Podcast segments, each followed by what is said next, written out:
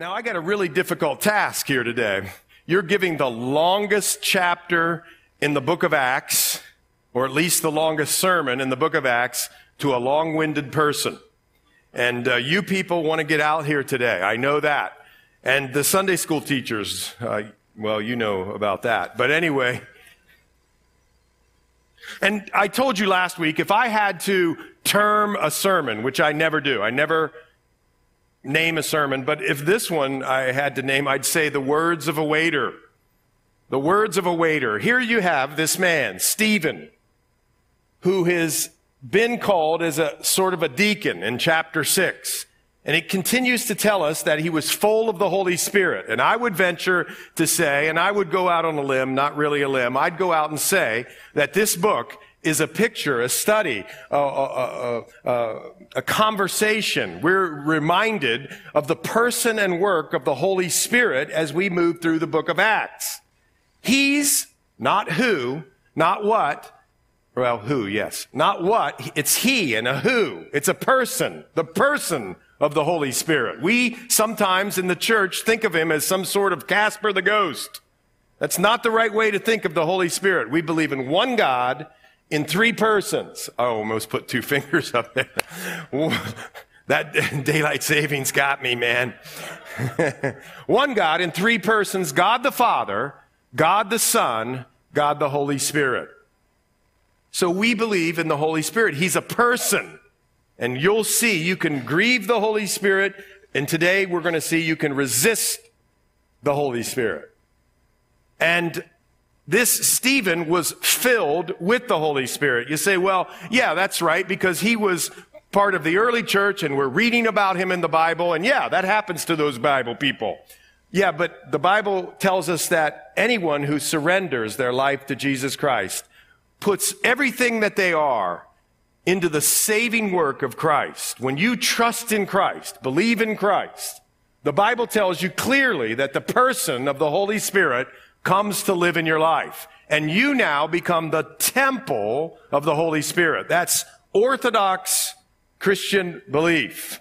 Nobody uh, would say other. Well, that's not true. But anyway, uh, that's what it is. He comes into your life, and so what I'm saying is the Holy Spirit is still working and still moving in people's life and in this world. And this is a study in the continuation of the Gospels. That's what Acts is. We see in Luke, who wrote this, Acts, that he's writing volume two. Luke, volume two. That's the book of Acts. But what's really fascinating is that story's still being told. And in a, just a peewee little way, right here, is a picture, is a history, is a descendant. It's, it's the lineage. You are the lineage of that. You're, part of the church. You're continuing the story of God's work through the Holy Spirit in the world today. That's what you are. We are in a sense.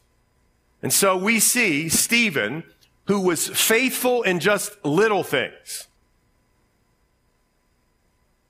He was a deacon.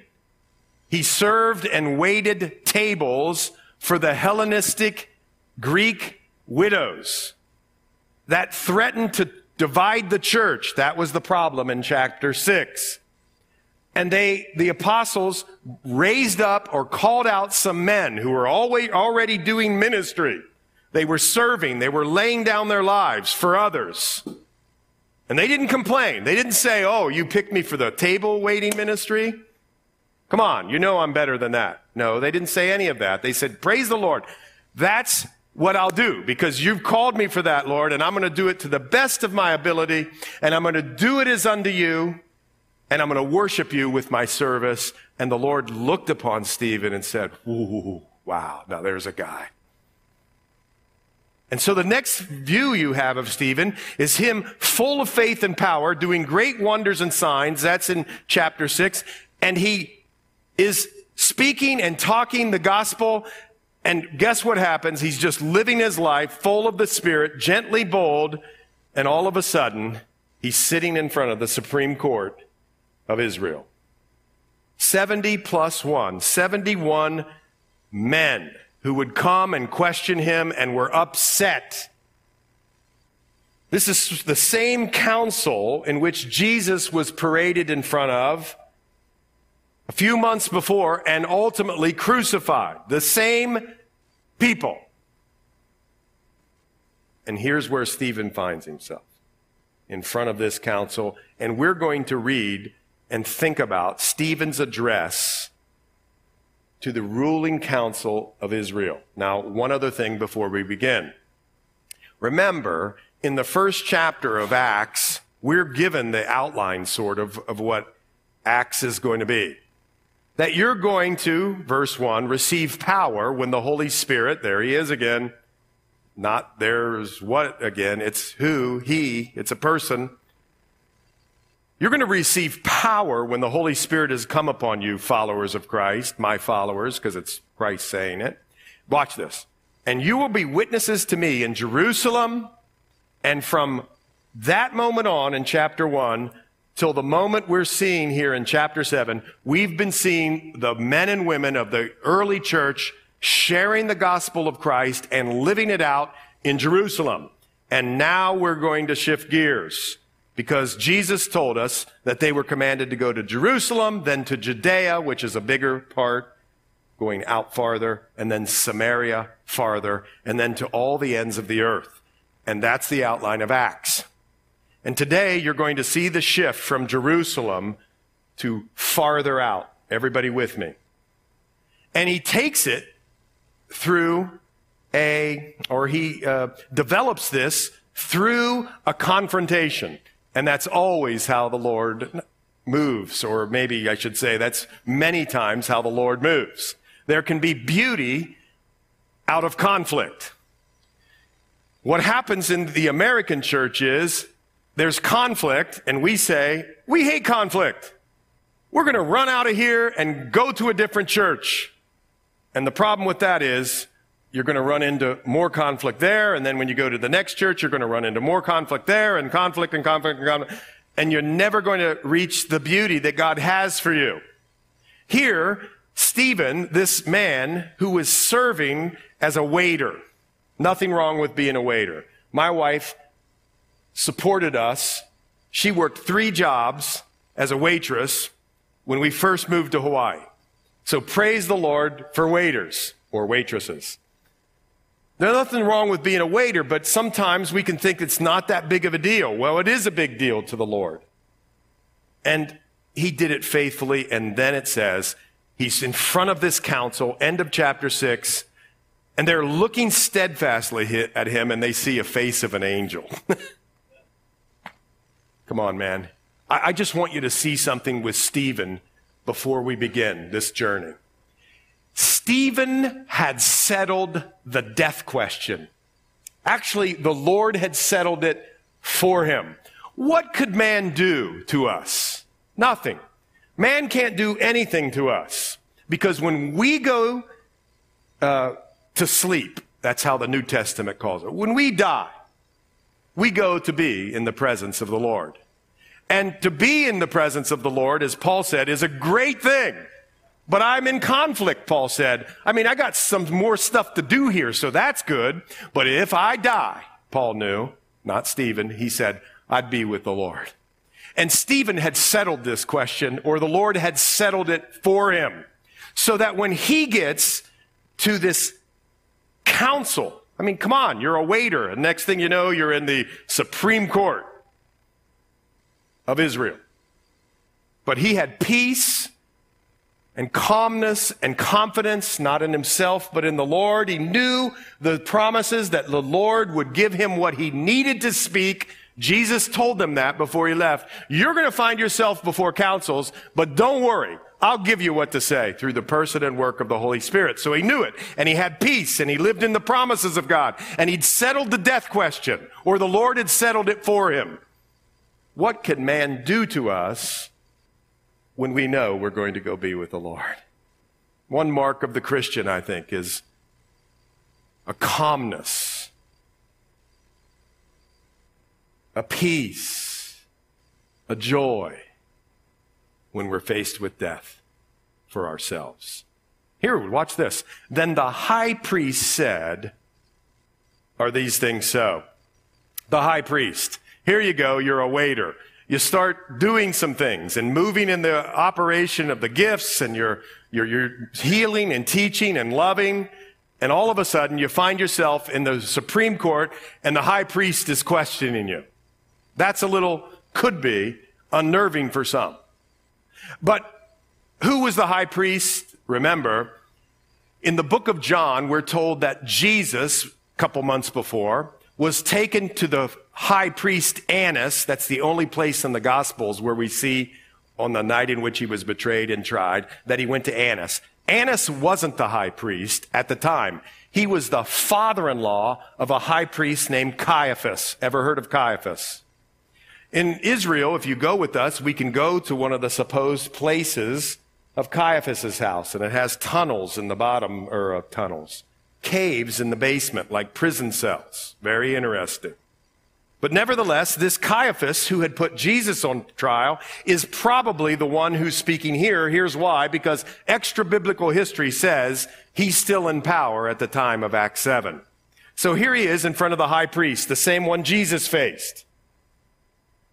And he said, Are these things so? What things? Look back into chapter 6. It's uh, this. He was wise and the Spirit spoke, verse 10. They induced men. They, they got uh, false witnesses to talk to, about him and they stirred up the people, the elders and the scribes, seized him and brought him to council. They also set up false witnesses and that they said this, this man does not cease to speak blasphemous words against this holy place in the law. Now these people aren't stupid. They know the Old Testament law. And if you turn back to the Old Testament law, in the law, it says that if you blaspheme God, guess what happens? Capital punishment. And the way in which they did capital punishment, remember, is that they threw rocks or big heavy stones. And remember, watch this, remember who had to cast the stone. The one who was the witness to the uh, incident or the blasphemy. You get it? That's important for this story. So they're no dummies, and they say, uh, "Hey, are these things so?" Uh, or, uh, and what he's talking about is that he's speaking blasphemy against what or who? The holy place. That's the temple. Remember, in the Old Testament, there was a temple where the glory of the Lord resided. Just remember this: the temple and all the things that were happening in the temple in the Old Testament were pointing to Jesus. Just think about it. Sacrifices. Jesus is the perfect sacrifice high priests and priests, right? Jesus is our great high priest. So this temple is pointing to Jesus. So they're saying, well, wait a minute. You're blaspheming the holy place and that law. Remember the law? The law is when Moses went up on Mount Sinai and he wrote it out on, you know, chisels and the finger of God and blah, blah, blah on tablets. Remember this? Okay, you know that. And it's, he also bring this up because remember, Jesus himself said this, I'm going to destroy this temple and in three days I'll bring it back or rebuild it. And they were freaked out when Jesus said it. Remember this? They were very concerned. Why? Because they thought Jesus was talking about the temple. Jesus himself, in the same time and actually the chapter that we read, is speaking to this, says, no, no, no, no, no, no, no. You're getting it wrong. I'm talking about my body. But they didn't really listen. But this infuriated them when they're dealing with Jesus. Watch. It's no uh, uh, coincidence that they're bringing this charge again. They're no dummies. They're trying to get a capital murder conviction. Now, one other thing, and then I'll go on. You're like, man, there's a lot of rabbit trails here today. Remember, Rome dominated the ancient world. And there's some indication here that Rome may have stripped Israel from their capital death execution sentences that they could carry them out. But when some commentators say it came to things that pertain just to the Israelis or to the Hebrews or to the Jews, they would allow it to go through. So I just want you to put that back in your head because many of you know it. So they said, Are these things so? What things? You're blaspheming the Holy Spirit, or excuse me, you're blaspheming against God and the temple. Try to get a capital murder charge or capital uh, execution, right? And they agree that Jesus said that he would destroy this place and he would change the customs, the laws which Moses delivered. Okay, those are the charges. And he says, Hey, is this true, Stephen? Right there in front of 71 people pointing fingers. And Stephen now, boy, this is going to be tough for me. Stephen now gives the longest sermon in the book of Acts. And what Stephen is doing is he's trying to tell them that they have actually broken and not followed the very laws and customs that they so vehemently defend and say that they are defending and following. You get me? In other words, watch. Stephen, as we go through this, is very respectful. Watch. But he's pointing out the hypocrisy. Watch. Who, you ever been fed up with religion? He's pointing out the hypocrisy of their religion. That's what's happening through this entire place. Watch just one time, just one time. Ritual, one writer says, takes the place of the enjoyment of reality. That's what's happening to Jewish people back here in this time in Acts chapter 7. But oh, by the way, folks, it can happen anywhere. We can be so into ritual that we forget the reality of the living Christ. Oh, we do it this way all the time. That's the way we're going to keep doing it. That's what we do when we come to church. We kneel, we bow, we put money in the thing, we help you, and, and it becomes external. And as we've seen, external religion, outward religion, religion is, can become bitter and angry and divisive and dare I say it from here, even murderous. You say, well, I don't know if I've seen murderous. Yeah, but you hear, it, see of people in the church hating each other. And Jesus said that's murder. So watch the external things that you do as opposed to what's happening on the inside. The reality of Christ. Ray Stedman says it so well. The law was like a picture.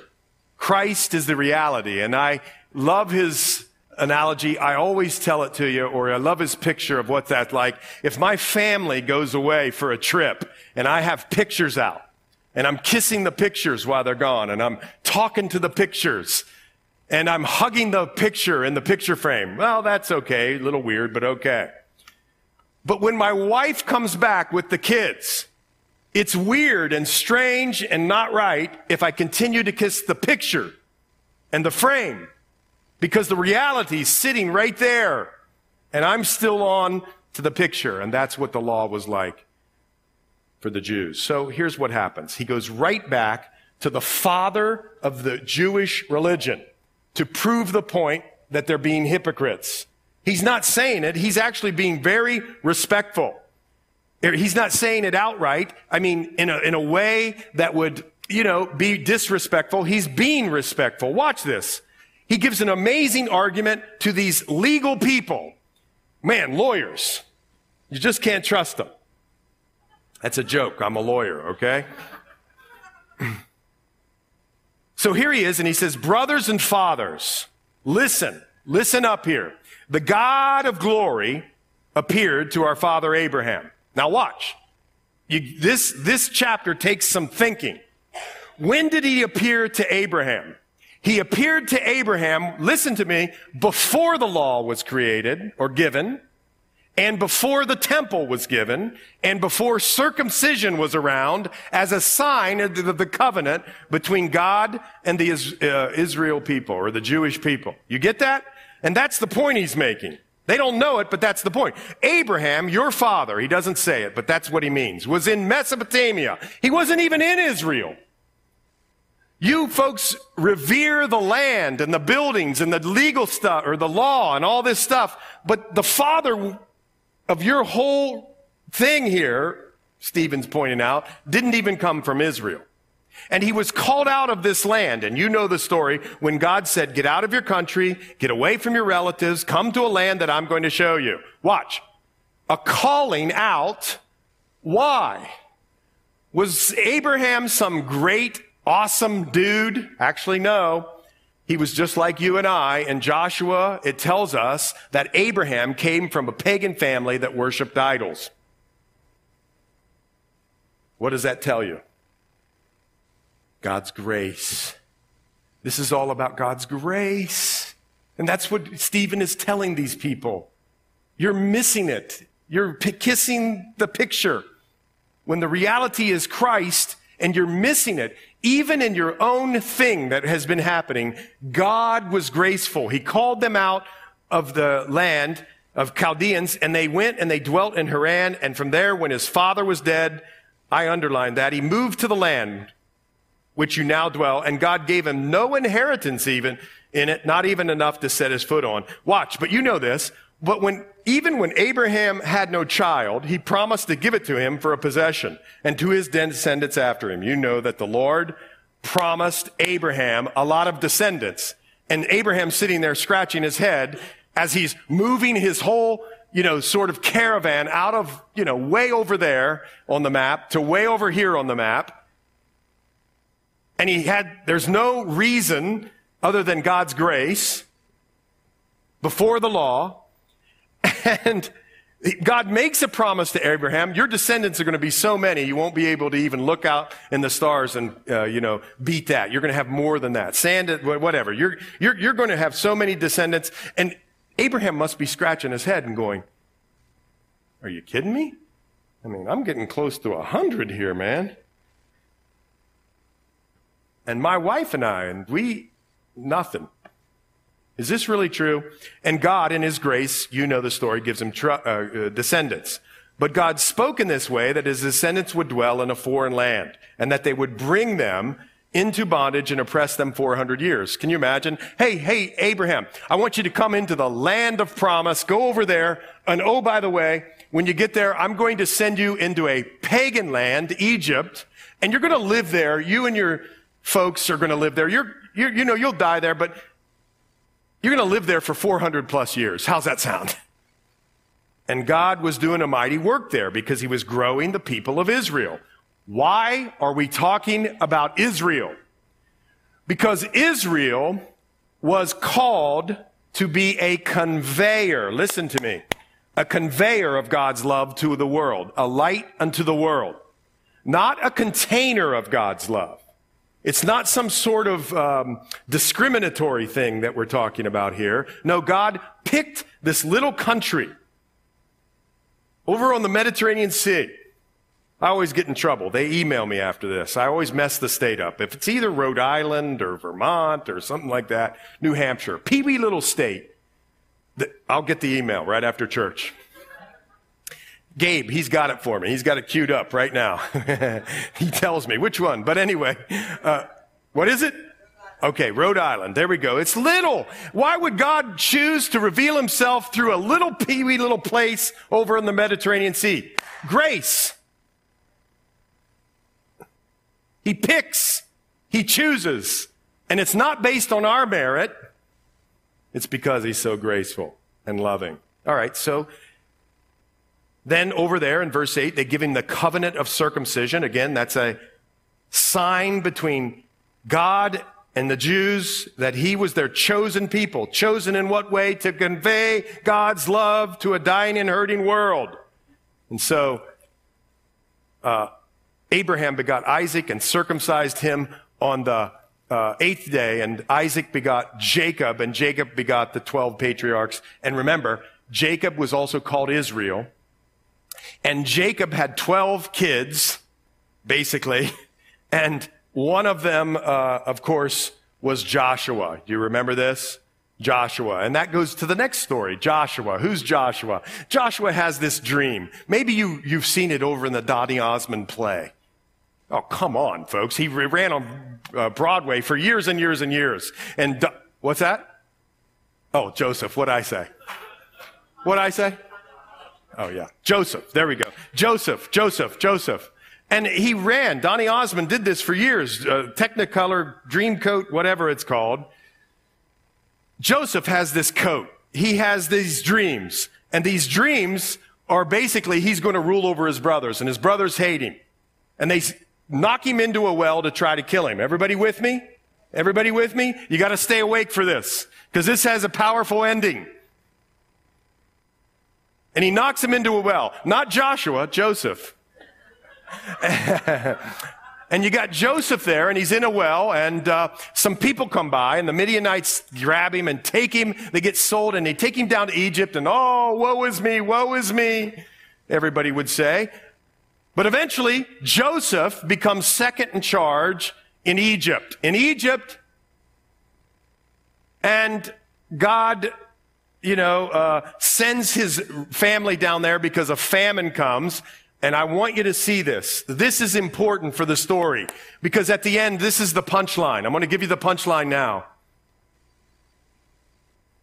When they get to see Joseph, his family, they don't recognize him. Do you remember this? And Joseph plays a, a trick on them. Hey, you know what? I want to see younger brother and dad. Younger brother and dad. I don't know about that.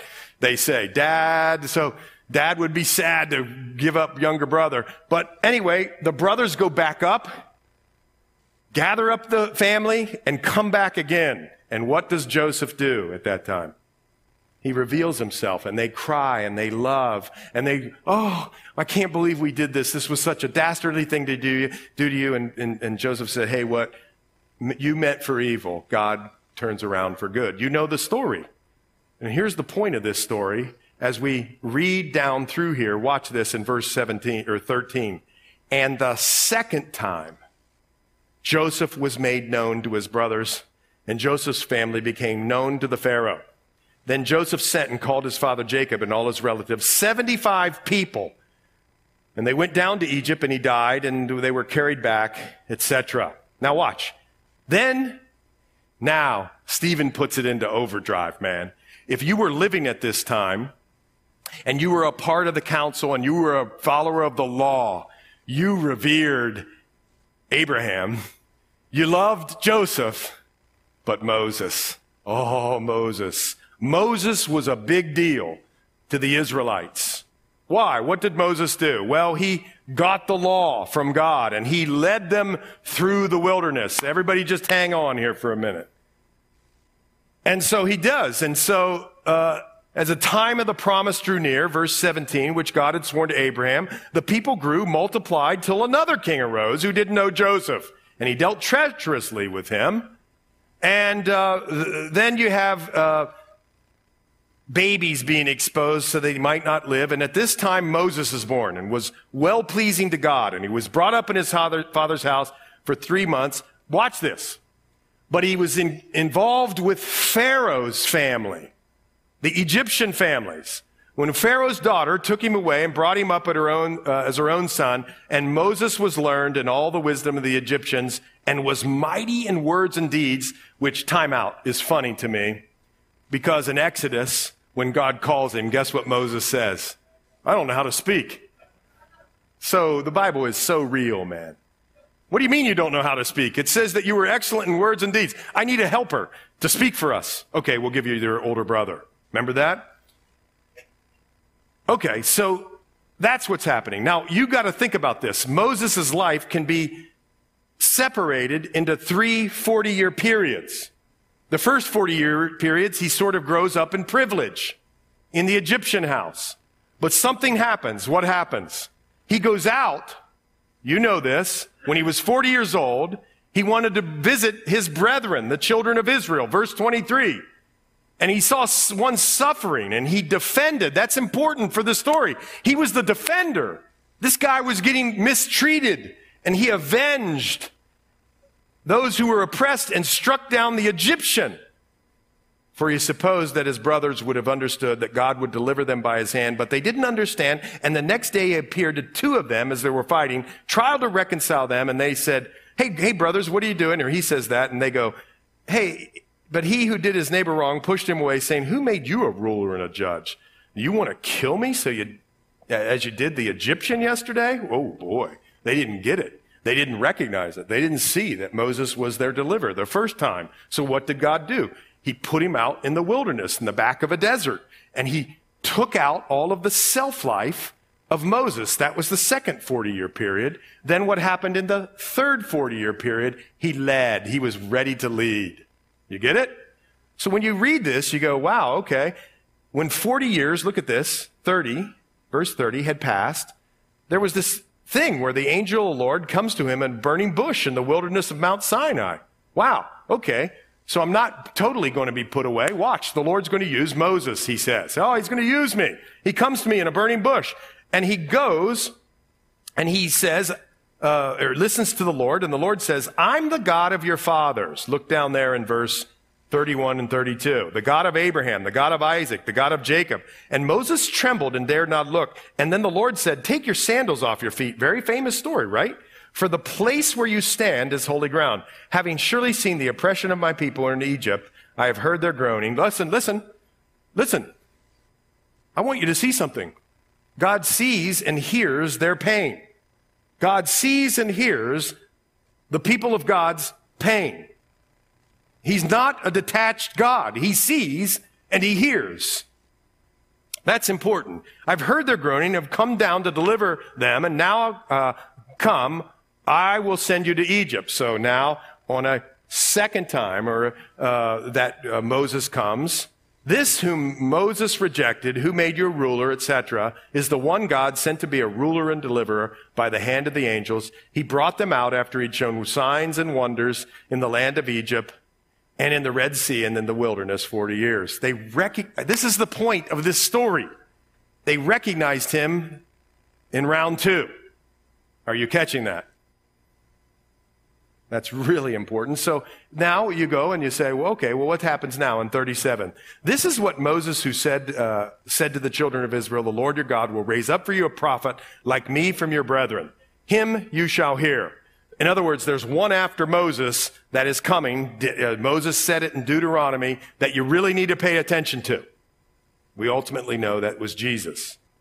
But anyway, he goes on and he says, This is he who was in the congregation in the wilderness with the angel, the one who received the living oracles to give to us, whom our fathers would not obey, but rejected. Oh, wait a minute. Time out. We've been reading so long. I see your eyes. They're glazed over. You're tired of listening to me, but don't be tired. Because at the beginning, he said, catch it, brethren and fathers, listen. And now he's saying the fathers wouldn't obey Moses, but rejected him. The one who received the living oracles. What were the living oracles? The commandments. Here he is doing his work. Can you imagine earthquakes, lightnings, fog, smoke, having to speak with God? It's such a, whoa, I'm here and boom, I got the tablets and I'm coming down. It's going to be such a great reunion. I can trust my brother. He's such an amazing minister. I'm going to go down there and we're going to live a happy life. Because I got the commandments, Moses must have been thinking. But they rejected, and in their hearts, they turned back to Egypt. Egypt's a picture of sin in the Bible. They turned back, saying to the brother, Make us gods to go before us. As for this Moses, he's been up there just a couple. And they're like, As for this Moses, like now they're adversarial with their leader. Can you believe it? It's so human nature. And as for this Moses who brought us up out of the land of Egypt, we don't know what was become of him. Where is he? What's he doing up there? Hurry it up, Moses. They start to complain and grumble. And what happens before they make, or Moses make it down? They've made a calf. They've offered sacrifices to the idols. And this is important. They've rejoiced in the work of their own hands.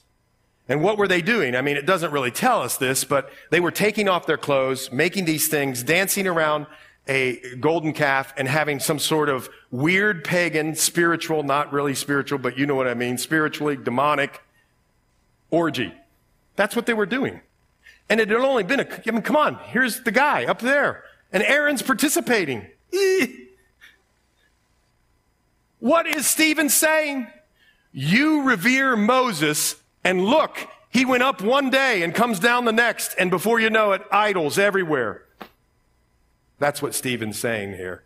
And you revere him and try to follow the law and all of that sort of thing. And look what happens to dead religion. Dead religion. It has no transformation on the inside. So he goes on. Then God turned and gave them up to worship the host of heaven because they were worshiping the stars. Similar today. Just read a newspaper if there is such a thing as a newspaper anymore. You have a horoscope and you worship the stars and you try to get stuff from there and instead of worshiping the Lord. Then God turned and gave them up to worship the host of heaven. And then he brings in the prophets. Do you understand to a Jewish person, the prophets would have been, yes, okay, well listen to the prophets. Good. You're telling us the prophets, okay, maybe the council was saying, okay, now he's getting somewhere. Let's talk about the prophets. Did you offer me slaughtered animals and sacrifices during 40 years in the wilderness, O house of Israel? This comes from the minor prophet Amos. And what he's saying here is, you were given sacrifices, but nothing was happening inside. You were just doing it. Oh, I got to give money again this week. I got to serve this week. I got to go to church and listen to that guy because my wife wants me to, or my friend, blah, blah, blah, blah. They were just going through the motions. That's what they're talking about here. And then a little snippet from Isaiah. You also took up the tabernacle of Molech. Oh, if you read through the history of Israel, it got really sick. They actually were putting idols inside God's temple. They were making screens where behind it they could uh, uh, practice prostitution or t- temple worship through sex. Uh, they were, this reference here, they were actually, watch, they d- disintegrated spiritually to the point where they were actually offering their firstborn and child sacrifice. That's what this is a reference to. And you see, that's what happens with dead religion and when we have idols in our life, something that we hold higher in esteem than we do God. These things happen even when we have an appearance of some sort of spirituality or religion. And then they took up this tabernacle of Molech and this star of the god Remphan, images which you made to worship. Watch this. And this was the reason God took Babylon grabbed the people of Israel or Jerusalem and took them up into exile. It was because of idolatry. God hates idolatry. You know why he hates it? Because he knows what we worship is who we become. And he says it in the Psalms, and it's just a principle. Whatever you worship, that's what you become. If you worship money, you're going to become what? Greedy. I'm talking about worshiping money. There's nothing wrong with having money, apparently, because it's a gift in the church of giving. But if you worship it, you become like what money does. It's dangerous. It's intoxicating. It can lead to slippery slopes and much sin or whatever. You worship sex, well, you're just going to go from partner to partner to partner, and you're never going to have any real connection, and you're going to distort the gospel. Because the gospel is two people becoming one, man and woman, that become one and shout to the world the gospel of Jesus Christ. That's what the Bible says. So if you worship sex and you just go from there to there to there, is sex a vital part of marriage? Of course. But if you worship it, watch. it'll wreck you. And on. We could go on with any idol. Okay, watch. And our fathers had the tabernacle of witness in the wilderness, as he appointed, instructed Moses to make it according to the pattern that he had seen. Moses was to make it perfectly like God said. They received it in turn, also brought with Joshua into the land, not Joseph. That's a joke. Not very funny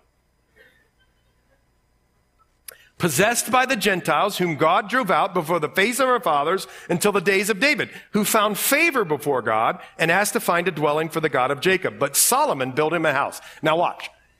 They loved the tabernacle, which was in the wilderness that went everywhere they went. They loved it. The tent of meeting. They loved that thing. You could see it. You could touch it. You could be there, but not really because only the high priest could go into the Holy of Holies, just one person. But then when it became a permanent structure in Israel, they loved that. And what resided, the Bible tells us, in the Holy of Holies, in the tabernacle and in the temple? The presence of God, the, the kabod, the substance of God in the Holy of Holies. But, watch this. God says in verse 49, or excuse me, 48, however, the Most High doesn't dwell in temples. You're sitting here and you go, will you please just read so I can go on? But to a Jewish mind who read, however, the, uh, the Most High does not dwell in temples, they would have almost fallen down here. This is shocking. Wait a minute. Temples. It's where the glory of the Lord is. What are you talking about? Temple. Temple. It's, the, it's, it's our place where we go. It's the center of everything we are and who we are. What do you mean God doesn't reside in that temple? Of course he resides in that temple. And here he quotes from Isaiah 7. Hey, wait a minute. God's always said, Always.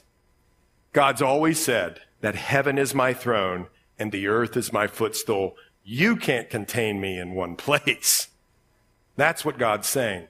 The temple was a picture of the coming reality of Jesus Christ. And so heaven, God, in other words, Stephen is saying to these guys, you, you guys think he's just contained to a, a, a place? He's bigger than that. He's way bigger than that. And he says, What house will you build for me, says the Lord? Or what is the place of my rest? In other words, you can't build a house big enough for me, the Lord says. Has my hand not made all these things? Whew. I got through it. And now he brings it to a head. He does this. If you study this sermon, and I, will get off of it, I know you're like, come on, move on. If you study this sermon, it's genius. It's genius. He just like a great orator would do, he's proving his point, and they don't even understand that he's doing it until the end. And they're like, oh, wait a second. Everything you've said here, Stephen, I guess what you're trying to tell us is we've been hypocrites in living this way because we don't have the reality of the living God in our lives. What we have is tradition and rituals and uh, things that we do just because we do them, and we just sort of go through the motion. Isn't that what you're saying, Stephen? And you know, he would have said yes, but he says more than that. And here it comes. Now remember, he's a waiter. Now remember, he hasn't had a lot of time to train in oratory. Now remember, I don't know that he was brought up in a legal world or a, a, debate club or anything like that. He was a waiter. Nothing wrong with waiters. Supported me. So praise the Lord. If you're a waiter, I'm not saying anything to you about that. But my point is, he was, watch, he was filled with the Holy Spirit. And what's one of the ministries of the Holy Spirit? To give you boldness. That's one thing you see time and time again in the book of Acts as he fills you afresh. Watch this. The other thing is, he brings to remembrance the things that you ought to say when you get into places where you don't know what to say. He gives and delivers wisdom, not just facts. There are a lot of people who know the facts and have zero wisdom. This is something from the Lord. It's supernatural. This wisdom to stand up boldly in front of a council to seek out and to understand that God's glory comes first and his name should be defended. And that there are people, watch this, there might be some sitting in here today, who don't know or aren't trusting in Christ. And they have an end that, I guess it's not an end. They have a life of forever in hell. And then for those who trust in Christ, we have a life together with God for eternity. You get it? And so here, I want you to see one thing before we go on. God was pursuing the council. Are you kidding me? of all the people or sets of people in this story, my eyes aren't on the council. In fact, in my humanness, I sort of get upset. You're doing what? To a brother? You're doing what? For no reason? You're trumping up the charges. You're bringing in professional liars. I start to get a little bit angry. Similar to when I read the Gospels about Jesus, who laid his life down willingly. I get upset the Lord laid his life down willingly. Why? Because the power of the Spirit was upon him and Stephen. So the Lord is pursuing the council. This is at least two or three or four times that the whole council has heard about Jesus. And he says this, you stiff-necked and uncircumcised in heart and ears.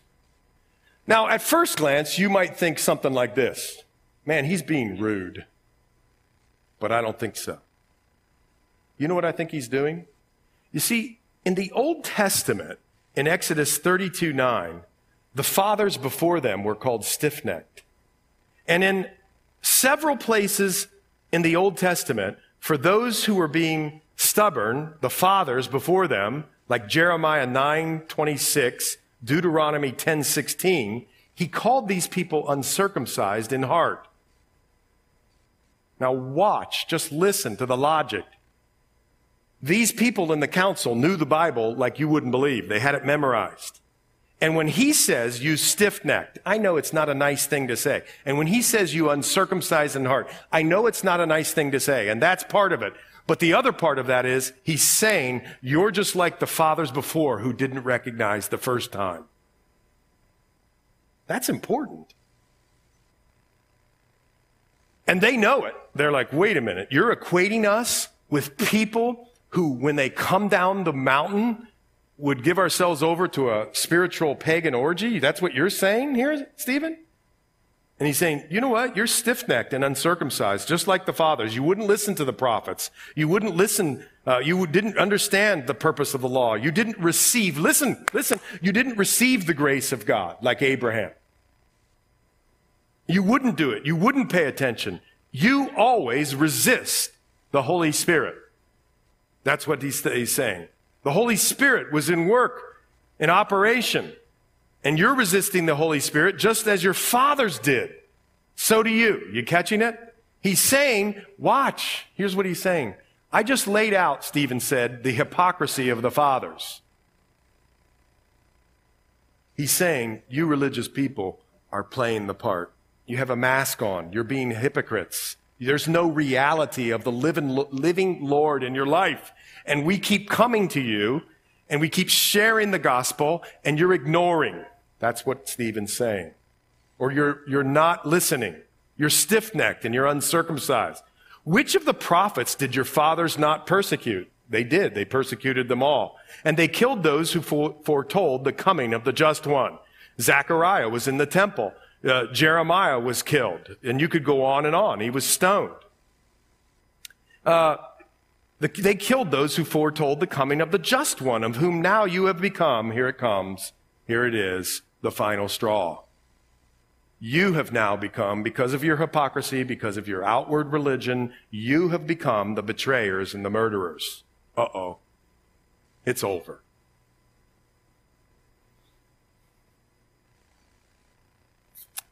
who have received the law by the direction of angels. Apparently, when he was up on the Mount of Sinai, God utilized angels some way to transfer the law. But you haven't kept it either. He doesn't say either, but you haven't kept it. You don't get it. You're holding the picture. You're kissing it. You're hugging it. You're celebrating it. You're fine if you just don't have to have any inward transformation. If you can check off the, uh, the list, everything that you're doing for religion, and you're missing the reality of the living Lord. Keep saying it over and over again. And when they heard these things, watch this, they were cut to the heart. And they gnashed at him with their teeth. Folks, these are dignitaries, supposedly. These are cultured people the elite of Israel. And they gnash at their teeth. They're gnashing their teeth. By the way, what did Jesus say would be part of living in hell? Weeping and gnashing of teeth. They're just giving out what's really inside of them, and that's no relationship with the Lord, certain death separated from God. And that's not fun. That's sad. They gnashed at him with their teeth. Watch this. Here it comes again. But he, being full of the Holy Spirit, you ask, how could Stephen do any of this? Here's the answer. He was full of the Holy Spirit. Here's the other thing. He set his mind on heavenly things. He gazed into heaven and he saw the glory of God. Just indulge me for six more minutes. You're like, oh, great. The light at the end of the tunnel.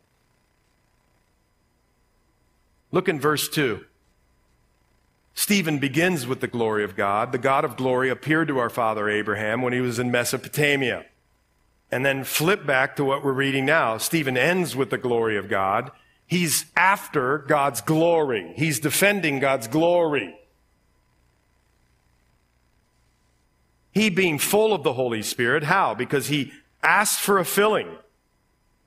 The Holy Spirit indwelled him, but now he's being filled with the Holy Spirit for ministry and life. And this life has taken him to a death chamber. And he's looking up and he's got a face of an angel because the Lord for him has solved death. If he dies, great, I'm with the Lord. If I don't die, wonderful. I get to preach to you and be in chains or whatever, but I know I've been called and it's freeing. It's freeing. The hope of heaven is freeing. So he sees the glory of God and Jesus standing at the right hand of God and says, Look, I see the heavens opened and the Son of Man standing at the right hand of God. As Alan Redpath told us in our men's fellowship yesterday, if you start with the problems, all you'll see are the problems. But if you start looking at the one who can do anything about the problems, looking up, the heavens will open and you'll see the Son of Man. And there's peace and joy and love, even in the face of death. And he says something on purpose here. I don't want you to miss it. He says, Look, I, I look up into heavens and I see it open and I see the Son of Man. you remember in Daniel chapter 7, there's a messianic title that all the Jews would know, and it's the Son of Man. Another way that they identified who the Messiah was is through a title called the Son of Man. It's no accident here that Stephen refers to him who he saw, Jesus, standing at the right hand of the Father. Now, this is really fascinating because we know when Jesus ascended into heaven, he's seated at the right hand of the Father. He's seated. Several places in the New Testament we're told he's seated. But when Stephen looks up as he's about ready to get uh, stones and boulders crashing into his skull, Jesus is standing. Remember, Jesus said some things like this If you'll confess me before men, I'll confess you before the Father. It's as if G, uh, Jesus is standing there going, Yes, come on up, Stephen. Welcome in. Well done. I mean, you good and faithful servant. Ah, come on up. And that calmed him in this moment. You, you see the living reality of Christ in a person's life. You see it in this waiter. And he looks up and he says, I see the heavens and the Son of Man standing at the right hand of God. Wow. And off we go. He says next, then they cried out with a loud voice, stopped their ears. Think about it, the words of a waiter. They thought the waiter was on trial, 71 lawyers. Oh my goodness, what a terrible place to be. No, I'm kidding. John's a lawyer over there. 71 lawyers all billing at this massive rate. And here you go. And um, there they are, and they're putting him on trial. In reality, look, by the power of the Holy Spirit, Stephen put them on trial. And they cry out and stop their ears and ran at him with one accord. You know, there's one other place in the Greek that word ran at is in the Bible. Do you remember when Jesus put the demons in the swine and they ran towards the cliff and jumped off? Same word. Tell you what kind of frenzy they were in? So they run at him at one accord and they cast him out of the city and they stoned him. Why? Why do they think they have a right to stone him? Because they think they're following the law, Leviticus 24, that stones people. You can stone people for blasphemy against God, when in reality they trumped up the charges and they never proved he was guilty. Does it sound familiar? Like our Lord. In other words, watch, watch. As Stephen was moving and growing and become more mature, he just become more and more and more Christ-like. The life of Christ is pouring out of Stephen at the time where most people think it's the worst time. And it's not the worst time for the Christian. So they cry out with a loud voice, stopped their ears, ran at him with one accord, cast him out of the city, stoned him, and the witnesses laid down their clothes at the feet of a young man named Saul. And now you see why this chapter is written. He's passing the baton here from Stephen to a guy named Saul, who later becomes Paul, who grows the church all around the ancient world. And it's by the work of the Holy Spirit, look at this, through a death, through persecution. Now, I don't know if God's ever going to call you to be a martyr in this way, but God calls every one of us to lay down our lives for other people. There's only growth and sweetness and the gospel going forth when we lay down our lives for other people. You can live for yourself or you can live for the Lord. And here we see it.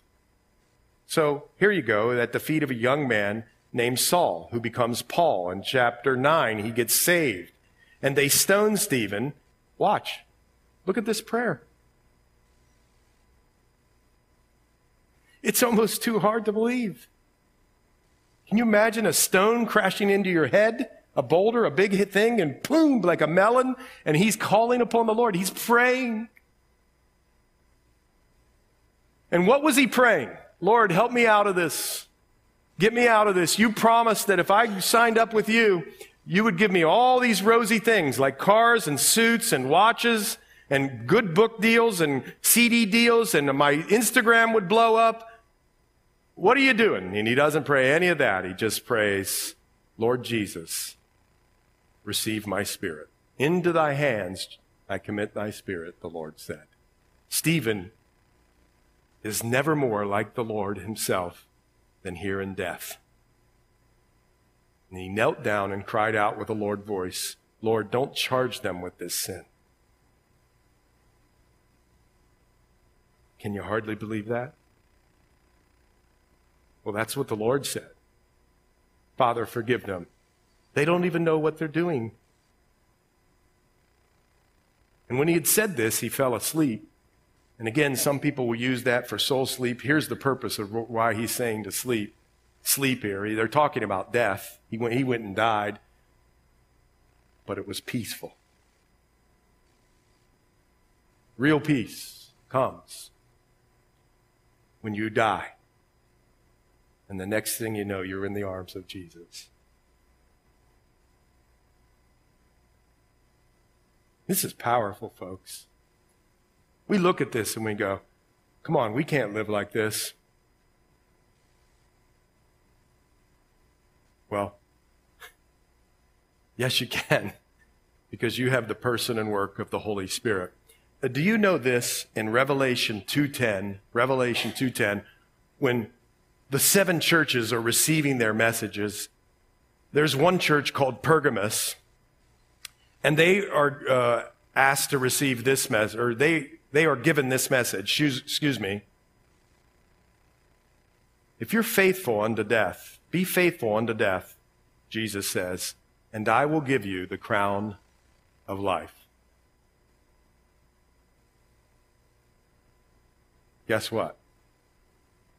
Guess what Stephen's name means? Crown.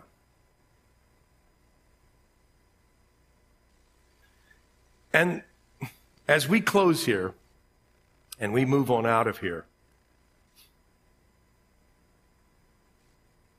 the Lord Jesus came all this time ago, 2,000 plus years ago, in a little place called Bethlehem. He lived and grew up in Nazareth, and this was his first coming, his first advent. And the Lord doesn't want any of us to miss it like they did here. Because Jesus Christ is coming in a second advent. He's coming again. And the Bible tells us that when Jesus comes a second time, he's going to do a special thing with the Jews. The Jews are going to recognize him. The ones that they pierce through, or the one that they pierce through. But we live in this time between the first coming and the second coming. It's the era of grace. He's coming back again a second time in judgment. And here's why I say that. The Lord doesn't want you to make the same mistake. In other words, when is a time that I should give my life to the Lord? The answer is today. Today is the day of salvation. Don't wait. And as I pray here, you know, you, you could bow your head and give your life to the Lord.